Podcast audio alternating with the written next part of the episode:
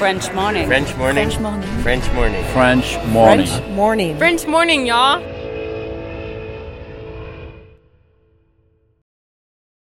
Cet épisode a reçu le soutien de la CFE. La CFE, vous connaissez?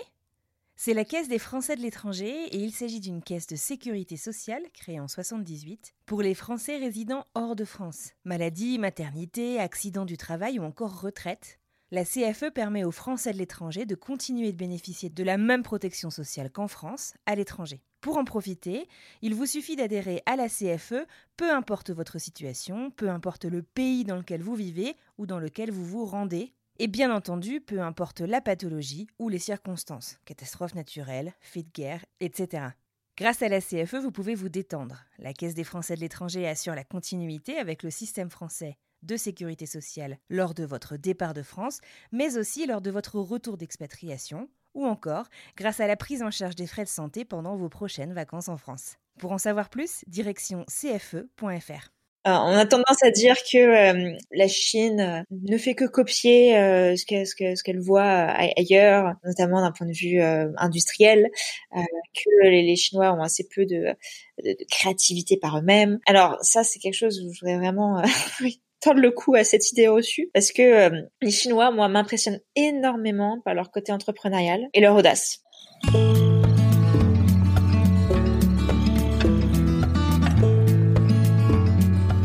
Bienvenue sur French Expat, le podcast. Le podcast des voyageurs expatriés francophones du bout du monde.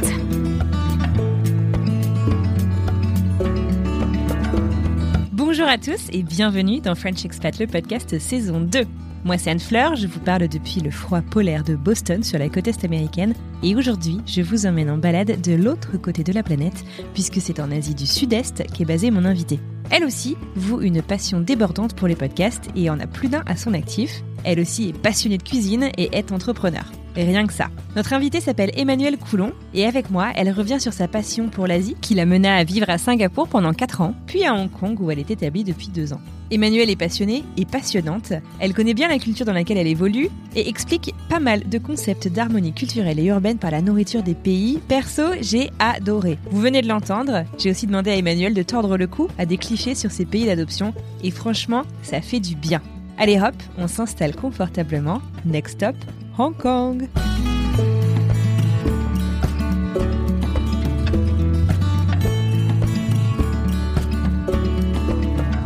Coucou Emmanuel, comment ça va? Bonjour la fleur, ça va très bien, je te remercie. Est-ce que tu pourrais te présenter, me dire ton prénom, ton âge, euh, ce que tu fais dans la vie? Je m'appelle Emmanuel, j'ai 29 ans, donc j'habite à Hong Kong depuis deux ans maintenant et je vais bientôt entamer ma sixième année en Asie, parce qu'auparavant j'habitais à Singapour. Et dans la vie, euh, tout d'abord, on a une passion commune, Anne Fleur, parce que je fais également des podcasts. Mon euh, vrai travail, entre guillemets, j'ai une entreprise où j'aide des marques françaises à s'exporter en Asie. Donc je m'occupe Ah, de tout ce qui est euh, développement commercial et, et développement marketing et branding pour ces marques-là en Asie. Super intéressant, très bien. Tu viens de quel coin en France? Je suis originaire de Lorraine. Je suis née à Metz. Donc j'ai grandi euh, près de la frontière euh, allemande et luxembourgeoise. Donc j'avais un très fort attachement à la, à la langue allemande qui ne me sert plus du tout maintenant. Et euh, ensuite j'ai déménagé à Paris pour euh, pour mes études. Euh, donc c'est rigolo, du coup, tu as grandi quand même euh, autour, euh, je sais pas si c'était euh, prémonitoire, mais bah, entouré du coup de plusieurs cultures, quoi, entre le Luxembourg, l'Allemagne et la France, un mélange de différentes langues, différentes cultures euh, au même endroit.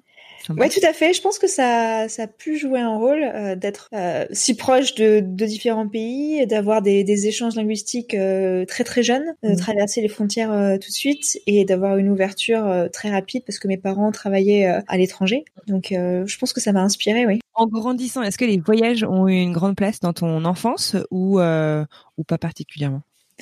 On a toujours beaucoup voyagé dans la famille. Mes parents nous ont, euh, avec mon frère, euh, vraiment euh, transmis cette, euh, ce virus du voyage. Ouais. Donc on a commencé par l'Europe et euh, ensuite on a été, on a beaucoup été aux États-Unis. Donc moi je regarde des, des souvenirs fabuleux de la découverte de New York, de la découverte des, des grands parcs américains. Voilà, c'était c'était incroyable. Et pour moi ça a toujours été une certaine évidence en fait de d'aller à l'étranger. Et dès que j'ai eu l'occasion, c'est-à-dire que dès que je suis rentrée en école de commerce où le, le cursus te permet de partir, bah je l'ai fait tout de suite en fait. J'ai c'était euh, c'était évident. Et c'est là où euh, j'ai fait mes premiers pas en Asie quitter un continent où j'avais encore jamais été auparavant. On va y revenir, mais justement, du coup, tu parlais, je, je lisais donc une interview de toi, c'était quoi, dans le petit journal, où tu parlais en fait d'une fascination que tu avais pour l'Asie. D'où est-ce que ça vient? Enfin, comment est-ce que cette passion pour l'Asie est-elle née? Je saurais pas vraiment l'expliquer, mais c'est vrai que déjà très jeune, j'ai commencé le judo cet art martial euh, qui est très codifié, imprégné de la culture euh, japonaise, euh, donc très très différent de ce qu'on connaît en France. Ça m'a beaucoup appris. Euh, ça m'a beaucoup inspiré, j'ai voulu en savoir plus. Et ensuite, j'ai toujours été passionnée de langue, donc voilà, ça a commencé avec l'allemand, euh, mais j'ai voulu mettre au chinois. Ah oui, d'accord, pas la plus évidente des langues quand même euh, à apprendre. Déjà l'allemand, c'est pas réputé comme étant une des plus simples. Un certain goût du défi linguistique quand même hein, chez toi. Voilà, je me dis, je sais pas, le, chinois, il y avait aussi un aspect esthétique, tu vois, des caractères chinois qui qui m'intriguaient énormément. Et en fait, j'ai pris des, des, cours particuliers de chinois parce que, enfin, j'adorais ça. Et c'est vrai que ma prof était il m'a beaucoup beaucoup appris sur la culture et c'était c'était passionnant en fait de, se rendre compte que euh, dans cette langue tu apprends énormément sur leur manière de voir le monde, leur manière de voir la famille, euh, l'importance du partage dans leur culture. Donc ça a commencé comme ça que j'ai commencé à m'intéresser à, l'Asie. Et après, ben, la suite logique, c'était bon, à un moment donné, il faut que tu ailles quand même, Emmanuel. D'accord. Donc, tu es en école de commerce, tu pars faire ta première expérience à l'étranger euh, bah, seule, du coup, hein, c'est ça? Et tu choisis Singapour. Est-ce que tu t'attendais à quelque chose de particulier? Je veux dire, on a tous, euh, même si euh, on est des gens très ouverts, on a tous un peu des attentes, des clichés. À quoi est-ce que tu t'attendais avant de partir? Et puis, bah, comment s'est passé ton arrivée là-bas? En fait, j'avais pas énormément d'attentes. Enfin, j'étais déjà très très excitée euh, d'y aller. Euh, pour un échange universitaire. Je savais que ça allait être une grande ville, je savais que ça allait être très très différent. Enfin, ça a été un énorme coup de cœur pour pour la ville de Singapour. Et je pense que ce qui a beaucoup aidé, c'est que Singapour est très particulière parce que tu as un vrai mix entre la culture asiatique et la culture occidentale dans cette ville. Donc en fait, c'est très facile de s'intégrer euh, parce que tout le monde parle anglais, parce que tu as beaucoup de codes occidentaux qui sont présents dans la ville, parce que tu retrouves euh, un paysage euh, finalement très très moderne où en termes de, de, technologie, en termes de, pas, de, de réseaux sociaux, etc. Euh, c'est ce que tu connais. Donc l'adaptation s'est ultra bien passée. Et en même temps, voilà, tu es quand même en Asie et surtout tu es dans cette plateforme incroyable où tu peux voyager en Malaisie, en Indonésie, au Vietnam en, en quelques heures. Et en fait, la découverte, je veux dire, de presque la, la vraie Asie, c'est lors de ces voyages-là euh, que, que, que je En fait, ta description me fait penser un petit peu que à Singapour comme un sas de décompression, quoi, une une zone tampon euh, qui permet d'avoir une cohabitation un peu des, des, des, deux mondes, quoi, le monde occidental, le monde oriental, au même endroit, euh, donc une, un bon lieu de transition, quoi. J'ai l'impression. Non, mais un sas de décompression, c'est c'est une très très bonne image en fait. C'est exactement ça. Tu fais un premier pas en Asie et en même temps t'es pas perdu. Euh, et à partir de là, tu peux commencer à explorer, tu peux commencer à vivre des chocs culturels euh, de part et d'autre. Et en effet, ça, ça s'est très très bien passé. Et cet échange universitaire était particulièrement bien organisé parce que j'avais euh, deux jours de cours par semaine. Ah, c'est génial. Non, mais le pied total, quoi. Donc, sur une semaine de sept jours, t'as cinq jours où potentiellement, si t'as bien bossé, tu peux voyager et découvrir euh, le monde autour de toi, quoi. C'est génial. C'est le genre d'échange universitaire qui, voilà, qui se passe particulièrement bien. Donc, on en a bien profité pour euh, graviter autour de, de Singapour et, et, et découvrir des pays juste incroyables. Ah, trop bien. Justement, alors pour parler un petit peu de Singapour, euh, corrige-moi si je me trompe. Moi, je devais aller normalement étudier à Nanyang et puis il y a eu des, des soucis logistiques avec mon école. Mais du coup, c'était un coin aussi que j'avais regardé et qui m'intéressait vachement. Il n'y a pas une culture, on est d'accord, à Singapour en fait. C'est un mélange. Euh, c'est quoi? C'est les Malais, les Chinois. Il n'y a, y a, pas une troisième, euh, une troisième composante? Il y a, donc tu as en effet plusieurs grandes ethniques qui sont représentées à Singapour. Les Chinois représentent en gros 70% quand même de la population euh, locale. Et ensuite, tu as les Malais, les Indiens. Ah oui, ça. Qui, qui sont des, des, grandes, grandes euh, minorités. Et ce qui est assez frappant à Singapour, c'est que finalement, toutes ces euh, différentes cultures arrivent à cohabiter dans une certaine harmonie, dans un certain équilibre. Alors bien sûr, hein, on va, on n'est pas le, c'est pas le monde des bisounours, euh, faut être euh, honnête et, et, lucide, mais ça se passe bien. Et en fait, le gouvernement singapourien a mis en place un certain nombre de quotas pour que toutes ces minorités soient représentées, que ça soit dans ah. les logements sociaux, que ça soit dans les entreprises. Donc c'est totalement assumé. Discrimination positive à fond. Idem pour les expats euh, occidentaux qui sont pas dans, dans ces minorités-là, qui bien souvent doivent répondre à des quotas en termes de recrutement. Mais c'est assumé et ça se passe bien en fait. Je dirais pas que ça se mélange énormément non plus. Mais c'est vrai que Singapour, je pense que c'est un certain modèle de, de multiculturalisme. Tu peux bien t'intégrer de n'importe quel endroit du monde tu viennes. En fait. D'accord, génial. Ok, ouais, effectivement, c'est inspirant, ça laisse rêveur tout ça. Du coup, si j'en reviens un petit peu sur sur ton expérience personnelle, donc tu viens initialement pour quoi? 6-8 mois pour un semestre d'études ou une année d'études complète Initialement, c'était pour un semestre, c'était assez court, c'était 4 mois. Mmh. Et au bout des 4 mois, je me dis non mais il faut que je reste plus longtemps, ça suffit pas, j'ai pas encore fait le tour de Singapour sans même parler de l'Asie. Donc j'ai trouvé un stage sur place et qui m'a permis de rester euh, quatre mois supplémentaires. Et là, uniquement à Singapour. Et là, pour le coup, je ne travaillais pas seulement deux jours par semaine, un peu plus quand même. J'avais des semaines normales. Je suis vraiment concentrée euh, sur sur Singapour. Et là, j'ai découvert le monde professionnel euh, singapourien. Donc, mhm. c'était aussi super intéressant.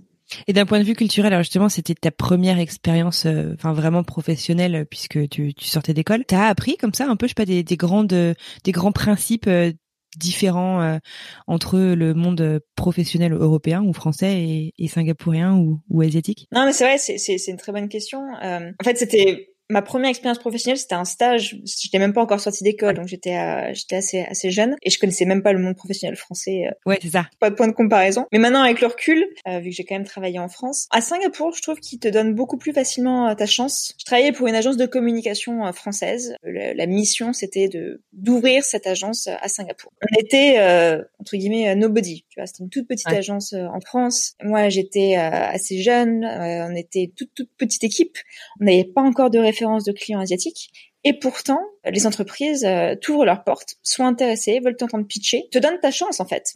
Et si ça se passe bien, si t'es bon, ben top, et tu peux potentiellement concurrencer les grandes agences. C'est ouf. Euh, ça se passe mal, euh, ben tant pis, mais au moins tu peux faire tes preuves. Pas besoin d'arriver avec un carnet d'adresses colossal pour réussir à te faire ta place. À partir du moment où t'es bon, faut quand même que tu fasses tes preuves, mais voilà, c'est vraiment, tu fais tes preuves, c'est au mérite, mais on te donne l'opportunité de montrer de quoi tu es capable. Et je trouve que cette euh, mentalité euh, d'ouverture, en fait, c'est très très business, tu vois. À partir du moment où euh, tu contactes quelqu'un, tu lui montre que, que ce que tu peux lui apporter. Je sais pas, euh, tu as remarqué qu'il pouvait faire beaucoup plus euh, de ventes, par exemple, euh, ou alors vraiment améliorer sa communication. T'as arrivé à, à, captiver un peu son intérêt, dire ok, c'est intéressant ce qu'elle me raconte, c'est intelligent. Ils vont t'offrir une heure de leur temps autour d'un café pour savoir ce que tu as envie de faire, euh, ce que tu peux leur proposer. Donc c'est beaucoup plus, j'ai envie de dire presque business friendly et tu vois networking friendly comme ça. Ah, génial. Du coup, alors corrige-moi si je me trompe, mais donc tu es venue une première fois seule et tu es revenue ensuite euh, avec ton mari. Est-ce que c'est bien ça? Ouais, j'ai passé ce, ces quelques mois à Singapour. Je suis rentrée en France pour finir mes études, commencer à travailler euh, en conseil à Paris, mhm. et j'avais toujours l'idée en tête de, euh, de revenir à Singapour si possible, en tout cas de m'expatrier. Mhm. Et cette fois, je l'ai fait avec mon, mon, copain de l'époque qui est ensuite devenu mon mari, et on a choisi Singapour pour plusieurs raisons. Déjà, un, en effet, je connaissais très bien la ville, euh, j'avais adoré. Je savais que pour moi, euh, qui travaille dans, dans la technologie, dans l'innovation, il allait avoir du travail. Je savais que pour lui, qui travaillait dans la finance, il allait également avoir du travail. Et on a fait un, petit séjour euh, de vacances euh, tous les deux pendant une semaine à Singapour. C'était un peu opération séduction euh, pour moi. Je voulais absolument lui montrer à quel point cette ville était magique. Ça, ça a bien fonctionné. Il a, il a vraiment apprécié. Et ensuite, on a eu, il y a un toujours un facteur chance aussi, je pense dans la vie. Enfin, euh, c'est à toi de, de générer à ta chance, mhm. mais, euh, mais mon enfin mon copain a réussi à trouver une opportunité de travail euh, depuis la France à Singapour. Excellent, un alignement de planètes comme on aime bien. Exactement, voilà. Parfois, parfois il en faut. Euh, et on a pu euh, déménager comme ça à Singapour euh, il y a six ans maintenant. Génial, d'accord. Et il connaissait d'ailleurs ton copain à l'époque ta passion pour l'Asie? Il la partageait avant, avant tout ça, ou ça a vraiment été bah, le fruit de, de ton opération séduction dont tu parles? Écoute, mon mari est d'origine chinoise. Il est français, mais d'origine chinoise, donc il avait déjà un très fort attachement à, à, à l'Asie. Il a passé grande partie de son enfance en Chine, voilà, une culture qu'il connaît très bien. Donc c'est vrai que ça aussi, ça nous tournait naturellement euh, vers l'Asie. Euh, il y a encore une grande partie de sa famille qui habite à Shanghai et à Pékin, qui était vraiment intéressé pour euh, se rapprocher d'eux. Et lui-même m'a beaucoup appris toute cette culture. Ouais, génial, trop bien. Dis-moi, si je ferme les yeux là tout de suite, c'est quoi l'image que tu as de Singapour? Quel est euh, le paysage ou, le quartier, je sais pas, qui, te reste absolument en tête? Si tu peux me le décrire un petit peu, me faire voyager. Le quartier qui me vient en tête euh, quand je pense à Singapour, c'est en fait le CBD, le quartier des affaires, où euh, j'ai passé pas mal de temps. Et en fait, le quartier des affaires, il est unique en son genre parce qu'il est beau. C'est rare quand même de voir un quartier des affaires qui est beau. et à Singapour, c'est le cas. En fait, cette ville est belle parce qu'elle est euh, très très euh, moderne et tout a été construit avec une intelligence qui est absolument incroyable. Et surtout, les bâtiments sont euh, tous en verre, euh, espacés les uns des autres, avec une certaine harmonie avec euh, les, les, les, plantes. C'est une ville très très verte, Singapour. On s'en rend pas forcément compte, mais c'est une ville très florale et très végétale. Ils arrivent à en jouer au cœur même du centre des affaires. Donc, ce qui rend ce quartier ultra euh, finalement agréable. Et surtout, euh, en bordure de, de, ce quartier, tu as le fameux Marina Bay Sands, qui est un hôtel ah, très connu pour ses trois tours euh, surplombées par euh, un bateau qui est un, un, bâtiment assez incroyable qui a été inauguré euh, bah, quelques semaines avant que j'arrive à Singapour pour la première fois en 2011. Donc c'est un hôtel qui comprend également un mall de luxe absolument fascinant. Mais cette, cette architecture est dingue en fait. Singapour, ça m'a aussi beaucoup plu pour ça parce que d'un point de vue oui, architectural et design, ils sont très très forts très très forts. Et ils arrivent à rendre une ville euh, très peuplée, voilà, 5 millions d'habitants, euh, une espèce de fourmilière, finalement agréable à vivre, ce qui, ce qui est pas mal. pour qu'on réalise en fait, c'est quoi? C'est Singapour, c'est plus grand que Monaco quand même. Enfin parce qu'on pense en fait c'est une ville-État, pas si petite euh, enclave en Asie du Sud-Est. Est-ce que tu as une idée un peu de la superficie par rapport à quelque chose que qu'on connaîtrait en France pour essayer de comprendre? C'est en effet une ville-État. Alors en termes de superficie, je pourrais pas te dire. Après pour vous donner à tous les auditeurs une idée. En gros, tu as le, le centre de la ville. Quand je parle de centre, c'est bien sûr le quartier des affaires, mais tout autour aussi tous les quartiers résidentiels où euh, vont vivre euh, quasiment tous les expats. Et autour de ça, tu as énormément énormément d'espace, euh, beaucoup plus végétal et moins moins habité. Mais en fait, ça, ça prend un certain nombre d'espaces également donc finalement, en fait, toute la population est concentrée de manière assez dense dans un tout petit, euh, toute petite superficie qui fait vraiment la taille d'une ville de 5 millions d'habitants. Et autour de ça, jusqu'à la frontière euh, malaise, tu as beaucoup plus de, de, de végétation et un peu euh, les logements sociaux aussi pour euh, les Singapouriens locaux qui sont.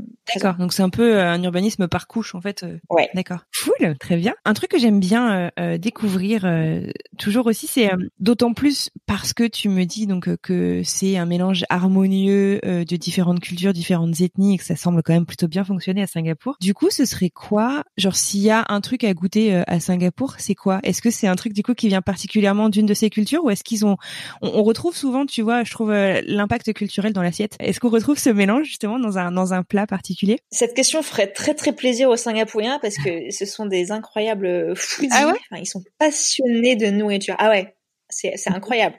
Euh, tu peux pas parler à un Singapourien euh, sans parler de nourriture.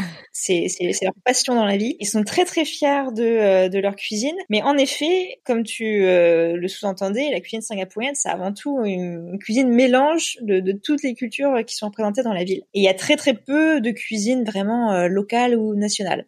parce qu'un plat singapourien typique, c'est euh, le rice chicken, donc le, poulet au riz. Alors en effet, ils le font très bien. Et bon, ça va pas casser trois pattes à un canard, hein, le rice chicken. Mais à côté de ça, euh, tu as des, des euh, une restauration formidable, des cuisines formidables en termes de cuisine indienne, cuisine vietnamienne, chinoise, bien sûr, occidentale. Donc en fait, quand je pense à la cuisine de Singapour, à ce que à ce que je mangeais. Je pense à la cuisine euh, indonésienne notamment, tu vois, le, nasi lemak, des plats à base de riz frit euh, avec euh, voilà une viande, c'est souvent soit du soit du bœuf, soit du poulet, avec également des, euh, des, seafood, donc des fruits de mer ou du poisson, euh, qu'ils arrivent à mariner euh, dans euh, des currys, dans du, lait de coco, donc des choses qui sont toujours très très parfumées. Voilà, l'avantage de Singapour, c'est qu'en effet, tu as toutes les cuisines qui sont représentées et qui sont très bien représentées. Enfin, j'aime beaucoup manger et c'est vrai que je me suis régalée à, à Singapour comme jamais. Génial. Écoute, ça me fait une transition toute rêvée. T'as pas lancé un podcast d'ailleurs là-dessus? Oui, exactement. J'ai lancé un podcast sur euh, sur la nourriture, sur euh, la cuisine et l'entrepreneuriat en cuisine qui s'appelle Les Nouveaux Toqués. Je l'ai lancé en euh, en 2019. Maintenant, ça fait la deuxième saison et j'interviewe à la fois des chefs français, des entrepreneurs qui innovent dans la cuisine. Euh, là, c'est vraiment concentré sur euh, la, la, cuisine mmh. française, tout ce qui est végétarien, hein, euh, comment manger mieux, comment consommer mmh. mieux également. On a des idées incroyables, des entrepreneurs passionnés et super ambitieux. Donc le nouveau toqué, c'est un peu pour mettre en avant toutes ces histoires-là, toutes ces audaces dont la cuisine française fait Trop bien. Écoute, moi qui suis passionnée de cuisine, je ne sais pas pourquoi je n'ai pas encore écouté cette, ce podcast. Disons que je m'y mets. Attention, attention, ce podcast donne l'eau à la bouche à chaque épisode. Trop bien. Alors, on en revient un petit peu au, fil conducteur de notre rencontre, donc à, ton expatriation. Tu es à Singapour cette fois-ci avec ton copain ou mari, je sais pas à quel stade vous en êtes à ce moment-là, et une opportunité vous amène là où tu es aujourd'hui à Hong Kong. Comment est-ce que vous avez choisi cette destination? C'est une opportunité professionnelle, c'est ça? C'est une opportunité professionnelle, en effet. Ça faisait à peu près trois ans qu'on était à Singapour. Tous les deux, on aimait beaucoup la ville, comme je te l'ai dit. Après, je pense que quand tu es expatrié, régulièrement, tu te poses un peu la question, OK, c'est quoi la prochaine étape? Qu'est-ce qu'on a envie euh, d'autre? On est encore jeune, qu'est-ce qu'on a envie de découvrir euh, ailleurs peut-être? Et c'est vrai que Hong Kong euh, nous faisait des appels du pied pour plusieurs raisons. La première, c'est que moi, à l'époque, je travaillais dans une start-up avec un rôle régional de développement commercial. Donc, je voyageais énormément euh, et Hong Kong faisait partie de mes marchés euh, privilégiés. Et la deuxième raison, c'est que mon mari, donc en finance, pour lui Hong Kong, c'était une place encore plus intéressante que Singapour, où il se passe encore plus de choses. Et euh, il avait déjà eu pas mal d'opportunités intéressantes qu'on lui avait proposées. Mais jusqu'à maintenant, on s'était dit bon, on reste encore à Singapour. Et finalement, bah, il y a eu l'opportunité à saisir, à ne pas rater pour pour mon mari. Voilà, ça y est, hop, il est devenu mon mari à ce moment-là. voilà, après trois ans à Singapour, on s'est dit c'est le moment de bouger. Et j'ai pu moi faire une transition euh, très facile avec euh, avec euh, l'entreprise où j'étais parce que, comme je te disais, mon rôle était régional. Donc j'ai juste demandé à bouger de bureau, d'être basé à Hong Kong. Donc ça, c'était encore une fois assez bien euh, mmh. goupillé. Et on a commencé une nouvelle aventure à Hong Kong euh, il y a deux ans. trop bien, d'accord. Alors, est-ce que tu connaissais un peu Hong Kong avant de partir ou est-ce que c'était vraiment uniquement euh, ces quelques déplacements professionnels que tu avais l'occasion de faire? La première fois que j'ai posé le pied à Hong Kong, c'était lorsque j'étais à Singapour, donc en 2011. D'accord. J'avais fait juste un petit week-end pour découvrir la ville. Pour rien de cacher, j'avais pas eu un coup de foudre pour Hong Kong. Hong Kong, qui est une ville, une très grande métropole aussi euh, bouillonnante, qui m'avait pas charmé, on va dire en fait. C'est une ville qui est pas, euh, qui est moins facile mmh. d'accès que peut l'être Singapour, parce que notamment, euh, c'est alors pour le coup c'est très très très très serré, c'est très très dense. Les, les, bâtiments sont sont assez vieux, ça ça n'a ça n'a rien à voir. Donc je pense qu'il faut plus de temps d'adaptation à Hong Kong pour découvrir en fait le charme de cette ville et en quoi elle est absolument unique. Et après c'est vrai que vu que j'avais fait pas mal de voyages professionnels dans cette ville, je m'étais rendu compte que ok il y a une véritable richesse aussi culturelle c'est très différent de Singapour. Souvent, on compare beaucoup les deux villes, mais en fait, ça, n'a assez rien à voir. Il y a beaucoup plus d'influence chinoise à Hong Kong qu'à Singapour. Et surtout, euh, moi, ce qui m'intéressait, c'était euh, ouais, c'était la découverte d'une nouvelle ville, d'une nouvelle expérience. Je me dis voilà, faut faut faut y aller, faut se lancer, faut voir ce que ça nous apporte. D'accord. Donc là, du coup, ça fait deux ans que vous y êtes. J'entendais, euh, je crois que c'était hier d'ailleurs, j'écoutais un podcast, un autre podcast sur l'expatriation, Expat Heroes avec Christina, qui disait justement que après deux ans dans un lieu, on commence vraiment à se sentir chez soi en fait en, en expatriation. Donc là, t'es à peu près à deux ans. Comment tu te sens aujourd'hui? Écoute, je me sens très bien particulièrement bien. On vient de déménager mhm. euh, dans un nouvel appartement, mais littéralement il y a, il y a deux jours. Là, on est tout autour, euh, les entouré des cartons. Et cet appartement euh, est dans un autre quartier. Enfin, le premier appartement qu'on avait nous plaisait déjà beaucoup. On est dans un quartier qui s'appelle Kennedy Town euh, à Hong Kong, qui est très très sympathique, qui est au bord de l'eau et également entouré par un peu de végétation, donc c'est très très sympa. Mais là, on vient d'emménager dans un nouveau quartier, donc il y a un peu euh, une nouvelle phase qui commence pour nous euh, à Hong Kong. Et c'est vrai que après deux ans, j'ai trouvé mes marques, j'ai trouvé mes repères.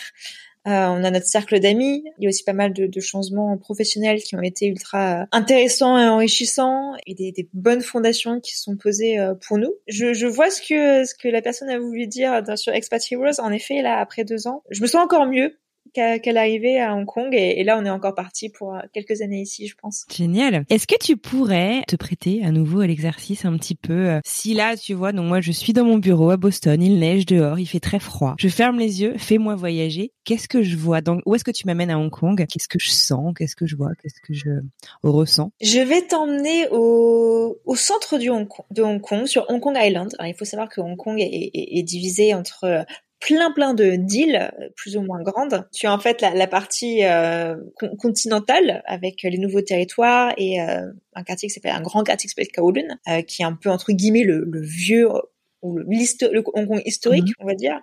Et ensuite, tu as Hong Kong Island, où tu as euh, souvent les, les, sièges sociaux, les entreprises, et la grande partie des expatriés vit également euh, sur cette partie euh, de, de Hong Kong. Mhm. Donc, c'est également là où nous avons notre, notre logement. Et je voudrais te faire voyager dans, dans le centre de Hong Kong Island, parce que c'est un quartier bah, assez représentatif cette espèce de fourmilière dans tous les sens où euh, tu n'arrives pas à marcher sur le trottoir parce que tu te fais bousculer euh, de part et d'autre, où tu entends en permanence les bruits des taxis, du tram, du bus, des, des gens qui, euh, qui, qui parlent, qui crient. Les Hongkongais parlent très fort. Je ne ah sais pas pourquoi.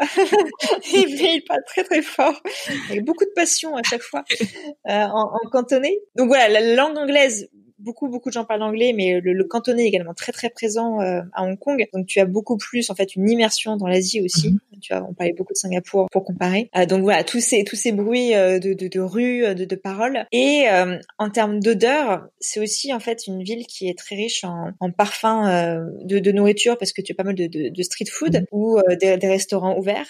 Et là, pareil, une cuisine qui est inspirée beaucoup de la cuisine chinoise, mais également inspiré de, de tout le reste de l'Asie.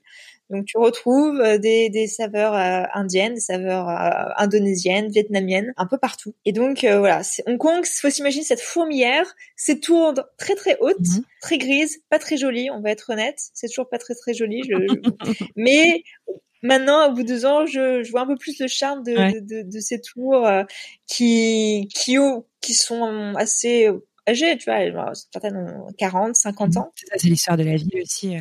Exactement. Super. Tu parlais du coup du cantonais. Tu parles maintenant chinois? Tu parlais tout à l'heure de bah, que tu avais décidé de te mettre euh, au chinois. Tu parles couramment maintenant chinois? Je me débrouille bien en mandarin, mais pas en cantonais. Et le mandarin et le cantonais n'ont rien à voir. Même mon, mon mari, donc qui, euh, donc sa langue maternelle, c'est le mandarin, ne peut pas parler cantonais et ne, ne, ne comprend pas le cantonais. En fait, c'est assez ah marrant. C'est euh, en termes d'écriture, le cantonais, c'est le chinois euh, traditionnel. Le mandarin, c'est le chinois simplifié. C'est assez similaire. On, peut s'en sortir, mais en termes euh, oral, ça, ça a rien à voir. C'est incroyable d'ailleurs. Fou ça. Ouais. Bon, du coup l'anglais, euh, l'anglais est toujours là. Oui. et c'est quand même, c'est quand même plutôt cool. Tu parles euh, des clichés négatifs qu'on a sur la Chine euh, depuis l'Europe. D'abord, je sais pas si tu veux revenir sur les clichés les plus peut-être les plus infondés, peut-être que t'es que t'es entendu. Et je sais pas si tu voudrais justement en adresser quelques-uns pour essayer un petit peu de, de faire mentir tout ça. Alors, on a tendance à dire que la Chine ne fait que ne fait que copier euh, ce qu'elle ce voit ailleurs, notamment d'un point de vue euh, industriel, euh, que les, Chinois ont assez peu de, de, de créativité par eux-mêmes. Alors ça, c'est quelque chose où je voudrais vraiment tendre le coup à cette idée reçue parce que euh, les Chinois, moi, m'impressionnent énormément par leur côté entrepreneurial et leur audace. Un peu de manière similaire à ce que je décrivais à Singapour où euh, je disais que d'un point de vue professionnel, les, euh, les personnes sont très ouvertes aux opportunités. C'est également ce qui se passe en Chine, mais puissance 1000. C'est-à-dire que tu peux aller voir quelqu'un, présenter une idée, présenter un projet. Tu vas toujours avoir un a priori positif. Ton contact va toujours avoir un a positif sur ce que tu proposes, va être intéressé et va surtout faire grandir ton idée en essayant de l'enrichir avec euh, ok comment est-ce qu'on peut faire encore plus de business comment est-ce qu'on peut euh, faire euh, faire grandir véritablement l'opportunité encore davantage et aller voir beaucoup plus grand en fait être beaucoup plus ambitieux. Et ça c'est assez incroyable. Et on l'a bien vu avec le Covid enfin, en Chine très rapidement les gens se sont adaptés ils se sont pas posé de questions, ils se sont pas euh, juste entre guillemets restés euh, confinés euh, chez eux à attendre que ça passe. ils se sont dit ok, on a une énorme épidémie là qui, qui nous arrive, on sait pas combien de temps ça va durer. Qu'est-ce que je fais pour que mon business survive Et la livraison à emporter, pour donner un exemple, la livraison à emporter euh, existait déjà beaucoup en Chine, mais ça s'est mhm. énormément développé euh, avec le Covid. Et les plus petits business, parfois euh, gérés par des, des papis qui ont 60 ans, s'y sont mis également. Ils, ils se posent pas de questions en fait. Ils s'adaptent, ils mhm. sont innovants, ils sont audacieux et ils vont toujours chercher l'idée pour pour se refaire, pour rebondir. Et ça c'est c'est assez dingue. Et c'est pour ça que la Chine va tellement vite en fait. Et ils sont plus du tout à l'âge de, de, copier euh, quoi que ce soit ailleurs. Ils en ont plus besoin. On s'en rend pas compte, mais ils seront en avance sur pas mal de sujets, notamment technologiques, par rapport au reste du monde. c'est vachement important de, de, remettre un petit peu les choses dans leur contexte. je te remercie. J'allais te demander justement, euh, et je sais que tu en as parlé aussi dans cette interview dont, que, que je mentionnais tout à l'heure, il y a eu euh, beaucoup de manifestations à Hong Kong notamment. Je sais pas si tu étais déjà là ou c'était au moment où tu es arrivé euh, à Hong Kong. Est-ce que tu peux nous en parler un petit peu? Et je sais pas toi comment est-ce que tu as ressenti tout ça? Les manifestations ont commencé en juin 2019. Nous, nous sommes arrivés en, en janvier, donc six mois auparavant. donc ça a été assez concomitant. Les, manifestations ont totalement euh, changé et perturbé euh, le, rythme de vie à, Hong Kong parce que de, juin 2019 à, décembre 2019, bah, tu avais énormément de tensions en fait euh, dans, la ville avec ces manifestations régulièrement le, week-end, parfois le soir, parfois même en journée. Sachant qu'une manifestation à Hong Kong, ça n'a rien à voir avec une manifestation en France, c'est-à-dire que c'est bah, relativement pacifique, il n'y a, pas de, de heurte avec la police, il y a beaucoup moins de dégâts, ou alors quand, il y en a, ça reste quand même très très euh, minime. Après, les médias en font des choux gras et euh, essayent de d'exagérer énormément la situation, mais, mais finalement, il n'y a pas beaucoup de violence. Mais c'est juste très perturbant parce que euh, bah, la ville est bloquée. Donc Hong Kong a énormément souffert d'un point de vue euh, business de ces manifestations parce que euh, les malls ont été fermés, les magasins ont été fermés, les restaurants ne pouvaient plus accueillir de clients. Les touristes chinois ne voulaient plus venir et les touristes chinois c'est une source de revenus énorme pour, pour Hong Kong. donc ça a été très dur. Et au-delà de l'aspect business, bien sûr, tu as l'aspect politique et social où pour je pense l'une des premières fois depuis que Hong Kong a, retrouvé son indépendance, bah, tu as une fracture dans la population. Euh, et je pense que ça aussi, c'est quelque chose d'important à, souligner, euh, qui n'était pas forcément euh, euh, énormément mis en valeur dans les médias français, c'est que la population est divisée sur cette question entre l'indépendance et être plus proche de la Chine. Et tu as des familles qui bah, se sont vraiment disputé euh, où il y a des vraies tensions internes parce que euh, d'un côté tu as bien souvent euh, l'ancienne génération qui sont beaucoup plus proches de la Chine et la mhm. jeune génération on généralise un peu, mais c'est un peu comme ça que ça se passe. C'est la jeune génération qui, au contraire, croit en un Hong Kong indépendant, autonome, et veut voir cet Hong Kong-là subsister. Donc, c'était une période très, très, très particulière. Et le, le Covid a, a, bah, mis sous le tapis tout, toute cette tension-là. Euh, et ensuite, euh, le, Covid a également, entre guillemets, permis au, gouvernement hongkongais, au gouvernement chinois de faire passer un certain nombre de, euh, de, de, lois qui ont fini par mater les manifestations. Aujourd'hui, bah, il n'y en a plus du tout. et il est très difficile de, de, de s'opposer, en fait, politiquement à Hong Kong. Mais cette, cette tension-là reste sous l'attente.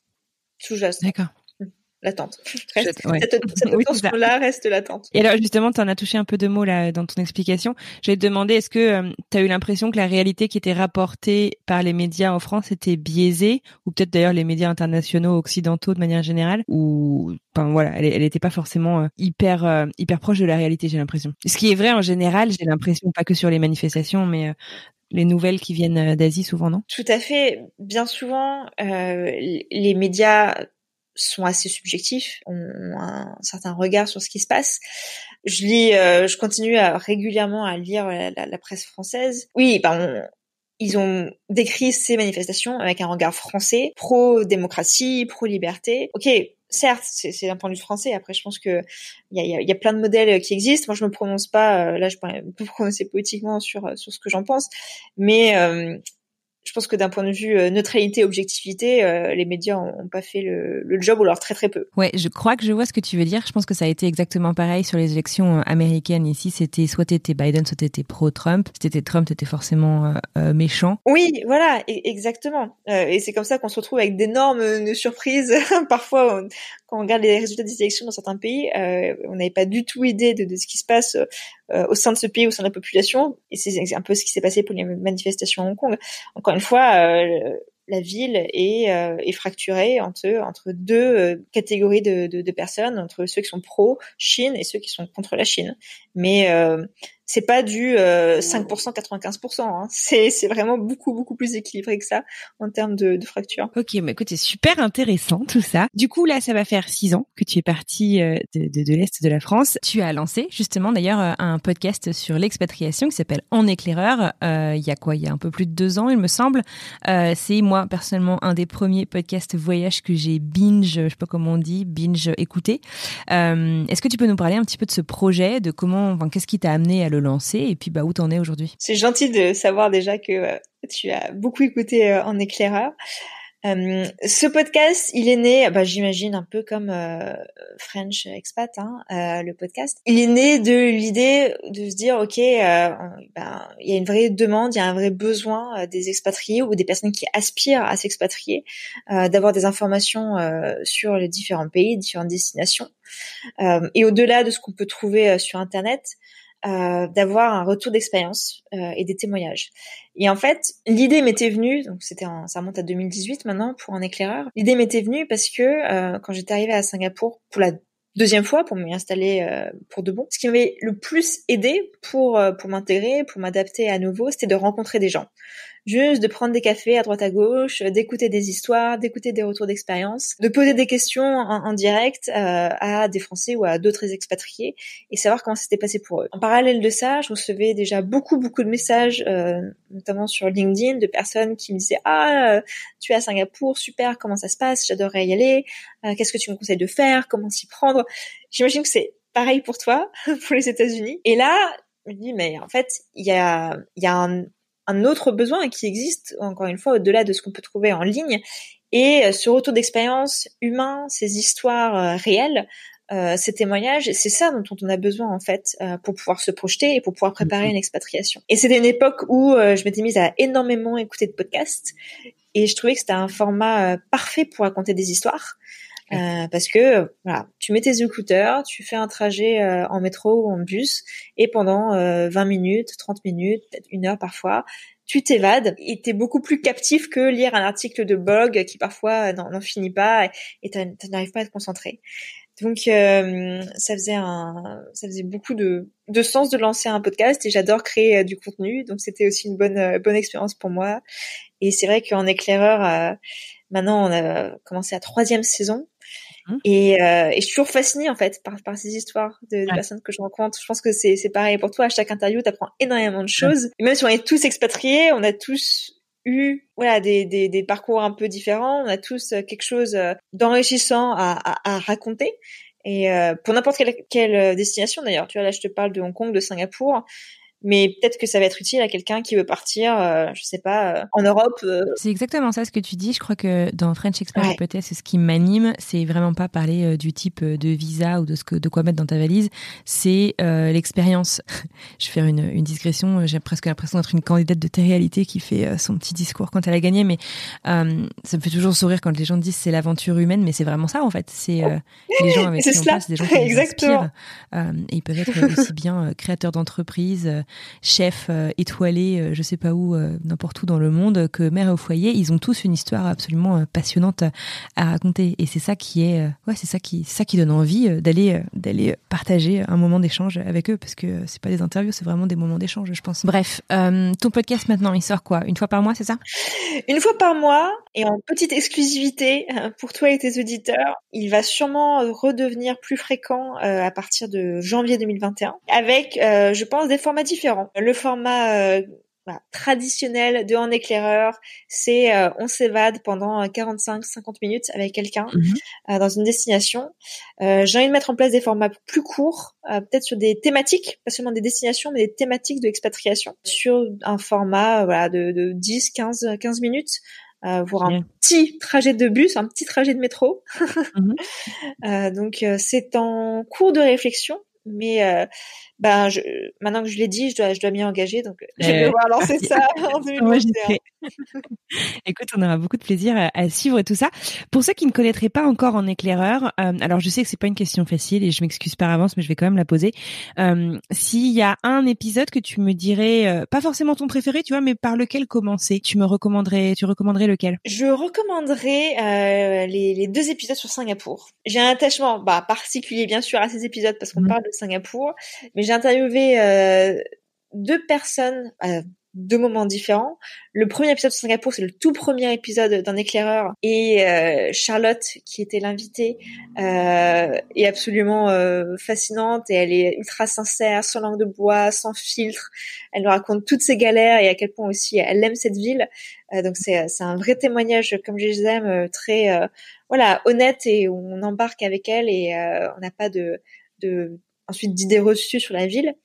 Et je, en complément de celui-là, j'écouterai aussi le deuxième que j'ai fait sur Singapour, euh, c'est un an plus tard, avec cette fois euh, Pierre, qui a un tout autre profil que Charlotte. Euh, Pierre, il a, il a, il a 35 ans, il est, euh, il est grand cadre dans une grande agence de communication. Il nous parle de sa famille, de ses enfants, euh, de son arrivée à Singapour pour des raisons professionnelles. Euh, et je pense que ces deux épisodes écoutés ensemble, bon déjà vont vous faire encore plus adorer Singapour, mhm. mais, mais surtout vous donne un, un bon un bon aperçu de de ce que peut offrir un éclaireur en termes de, de témoignages, mais aussi de conseils un peu pratiques est-ce qu'on parle aussi de ça dans, dans un éclaireur sur euh, comment se préparer tout simplement euh, à une expatriation et comment euh, quand on débarque quelque part, on connaît personne, mais absolument personne, comme c'était le cas de Charlotte, on peut se débrouiller pour se faire des amis, trouver un travail et finalement très rapidement bah, construire sa nouvelle vie. Écoute, ça donne ça donne envie de me replonger dedans. Bon, et sinon Emmanuel, donc j'ai bien compris que tu as quitté Singapour après deux séjours donc prolongés là-bas, maintenant que tu es à Hong Kong. Mais je peux pas m'empêcher d'avoir l'impression que ton histoire d'amour avec Singapour est pas complètement terminée. Est-ce que je me trompe? Mais, mais Singapour et moi, c'est c'est une histoire d'amour qui, qui ne finira jamais. on, peut, on, peut, le dire. C'est vrai que ah, une question qui revient en permanence, c'est ah d'abord tu préfères Singapour, tu préfères Hong Kong? Je préfère Singapour, je le dis. Euh. mais mais je pense que tu as l'attachement que j'ai à, à Singapour, c'est aussi du fait que c'était ma première expatriation. Euh, c'était mon, mon, premier euh, stage, ma première, expérience professionnelle. Et en fait, aujourd'hui, quand je reviens à Singapour, j'espère euh, bientôt que je pourrai revenir à Singapour à, un moment donné, euh, rien que pour voyager. À chaque fois que je pose le pied à l'aéroport, à Changi, qui est le meilleur aéroport du monde de manière totalement objective, je me sens à la maison, en fait. J'ai cette impression où je suis chez moi. Parce que je connais plein plein de quartiers, je connais toutes les rues, je connais tellement d'endroits et je me sens euh, ouais chez moi. Et donc cet attachement-là, tu vois, il est au-delà même euh, d'un attachement à une, une, ville. Enfin, c'est un c'est un lien euh, comme tu euh, as pu vivre, je sais pas, pendant très longtemps quelque part, ben ouais c'est ça, c'est une espèce de familiarité qui a un côté vraiment très rassurant finalement. On se sent chez soi. Euh, ça me fait ça moi dans ce que j'appelle souvent ma ville américaine, qui est Buffalo, qui a été ma première ville justement euh, euh, bah de, de, de, résidence aux États-Unis. Donc je pense que je comprends ce que tu veux dire. Alors du coup, est-ce que tu te vois un jour rentrer euh, en Europe? Euh, je pense que moi, il y a cinq ans, c'est une question qui me fatiguait. Parce que je dis, bon, on sait pas. Je vais présent et on verra. Qu'est-ce qu'il en est pour Tu as raison, on ne sait pas. Je fonctionne beaucoup euh, aux opportunités. On n'a pas de plan euh, particulier. Euh, tout ce qu'on sait, c'est comme je te le disais aujourd'hui, on, est bien à Hong Kong. je pense qu'on est parti pour encore quelques années. Est-ce que ça sera un an? Est-ce que ça en sera cinq? Franchement, c'est très dur de te répondre. Je pense qu'on rentrera à un moment donné en Europe parce que quand tu as une famille, tu penses aussi à tes enfants, à être plus proche de, de ta famille. Euh, bah c'est aussi euh, c'est aussi important. Mais je, je pense surtout qu'on va laisser voir quelles opportunités vont vont arriver, quelles opportunités on veut déclencher aussi nous-mêmes, quelles opportunités on veut aller chercher. Et puis en fonction de ça, euh, on verra où le vent nous mène. Mais entre euh, voilà, l'Europe c'est grand aussi. Hein. à plein de destinations possibles. Bien d'accord. Mmh. Super. Euh, si t'étais pas partie euh, du tout, où est-ce que tu penses que t'en serais avec euh, ta vie aujourd'hui? Ça serait tellement différent. Ça n'aurait rien à voir.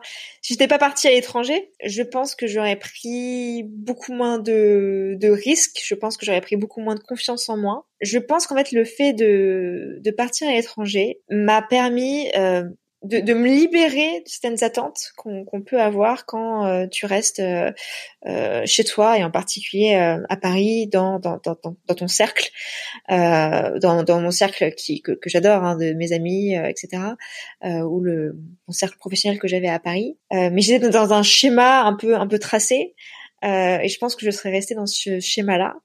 Alors que partir à l'étranger, ça m'a fait rencontrer énormément de personnes avec des profils différents qui m'ont ouvert les yeux sur pas mal de choses, bah justement sur comment tu peux construire ta vie, comment tu peux prendre des risques. J'ai lancé ma boîte. Est-ce que je l'aurais lancé si j'étais restée en France? Peut-être pas, ou peut-être pas, pas, aussi facilement. En fait, je me sens un peu poussée des ailes, tu vois, à l'étranger, parce que personne n'a d'attente pour toi, sur toi. Euh, tu peux être un peu qui tu veux, qui tu veux être vraiment, et tu peux te poser cette question en fait. Qui est-ce que tu veux être? Quelle vie tu veux avoir Donc, je pense que ça, c'est l'un des gros gros euh, bénéfices d'être à l'étranger, c'est que tu, ouais, tu peux te réinventer en fait, euh, ou, commencer par t'inventer déjà, c'est déjà un bon début. Super, écoute, c'est un, joli conseil, une magnifique conclusion. Pour terminer, tu le sais certainement, la question euh, euh, typique de fin d'épisode sur French Expat, c'est quels sont les trois lieux, expériences, trucs à ramener ou goûter de Hong Kong que tu pourrais nous recommander? Alors, à Hong Kong, il faut absolument goûter les dim sum les ce sont ces, ces bouteilles, petites bouchées à vapeur chinoises euh, qui sont délicieuses que vous pouvez trouver dans euh, des, des petits euh, stands de rue absolument incroyables pour pour trois francs six sous. ça c'est la mhm. première chose. à Hong Kong, il faut expérimenter euh, le, enfin, il faut visiter la ville avec le tram. ça, euh, D'accord. C'est une bonne manière de de de voir en fait tout, notamment tout Hong Kong Island, euh, de manière ultra sympa et assez, euh, euh, bah, assez non, non conventionnelle aussi. Donc ça c'est la, la, deuxième chose. Et, mmh. et enfin à Hong Kong, une chose dont on sait assez peu, c'est que c'est une ville très très portée sur le, les activités extérieures, l'outdoor. Euh, en fait, il y a énormément de chemins, de, trek, de trails. Donc pour tous les amoureux de la nature, Hong Kong c'est génial. Tu vois, là j'habite euh, donc tout proche du centre-ville. Je peux prendre un taxi et en 15 minutes, je suis coupée du monde, au milieu de nulle part, oh, au milieu de la forêt, et je peux partir comme ça pour deux heures, trois heures, quatre heures, voire même toute une journée euh, au milieu euh, des arbres. Et, et ça, c'est fantastique, quoi. Ouais. Ah, c'est marrant parce que c'est pas du tout ce, à quoi on s'attendrait effectivement de ce que tu décrivais justement de ce centre hyper urbain. C'est euh, hyper euh, appréciable, j'imagine. Oui. Écoute, euh, je te dis un nuance. Merci d'avoir passé cette petite heure avec moi. C'était super intéressant. J'ai adoré voyager et puis voilà, je rêve toujours de découvrir l'Asie. Alors j'ai vraiment vraiment adoré notre rencontre. Je te souhaite une super continuation. Je sais pas si un petit mot de la fin avant qu'on se quitte. Bah, déjà, Anne-Fleur, merci à toi et je t'attends, je t'attends en Asie, euh, viens, viens quand tu veux.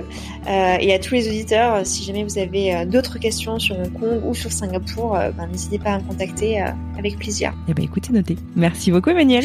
Merci.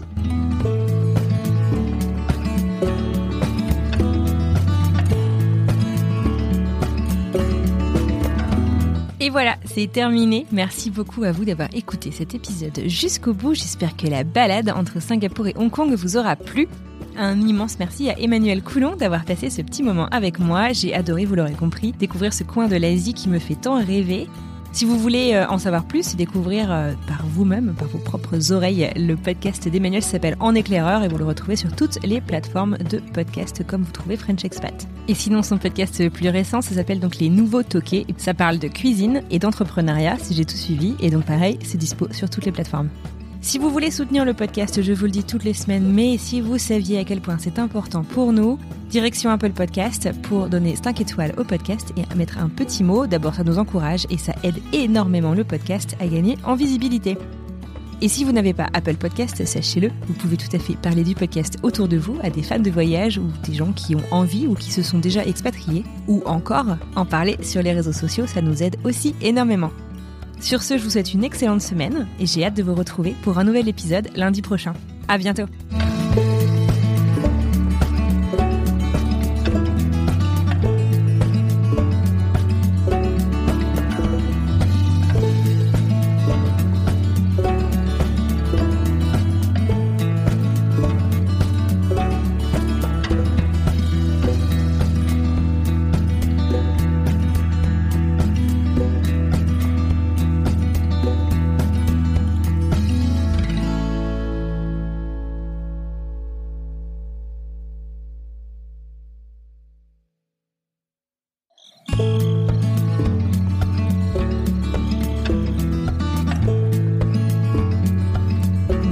Sur French Expat, le podcast. Le podcast des voyageurs expatriés francophones du bout du monde.